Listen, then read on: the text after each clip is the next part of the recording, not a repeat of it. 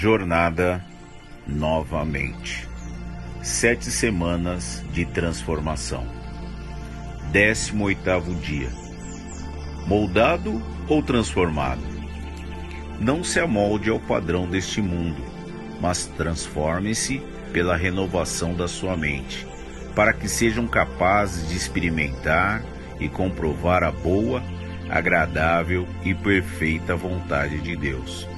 Romanos capítulo 12, versículo 2. A verdadeira transformação começa na sua mente, não no seu comportamento. Você não pode mudar o seu caráter simplesmente mudando as suas ações.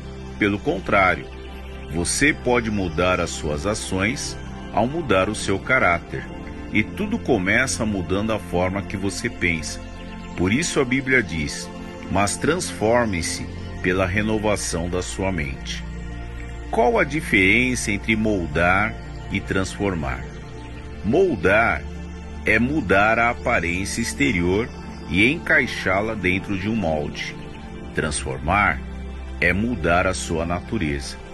Moldar tem a ver com a sua conduta, transformar tem a ver com seu caráter.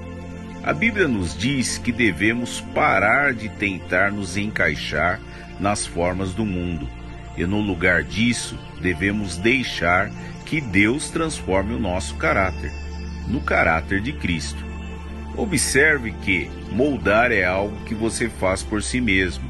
Você conscientemente tenta se encaixar ou se tornar alguém como todo mundo. Mas transformar é algo que Deus faz em você. Essa é a obra de Deus em sua vida, renovando a sua mente pela sua graça por meio de sua palavra. Deus não só quer mudar o que você pensa, ele quer mudar a sua maneira como pensa. A Bíblia diz a serem renovados no modo de pensar. Efésios capítulo 4, versículo 23. Depois, olhe o resultado da sua mente transformada. Deus promete que você será capaz de descobrir a vontade dele para a sua vida.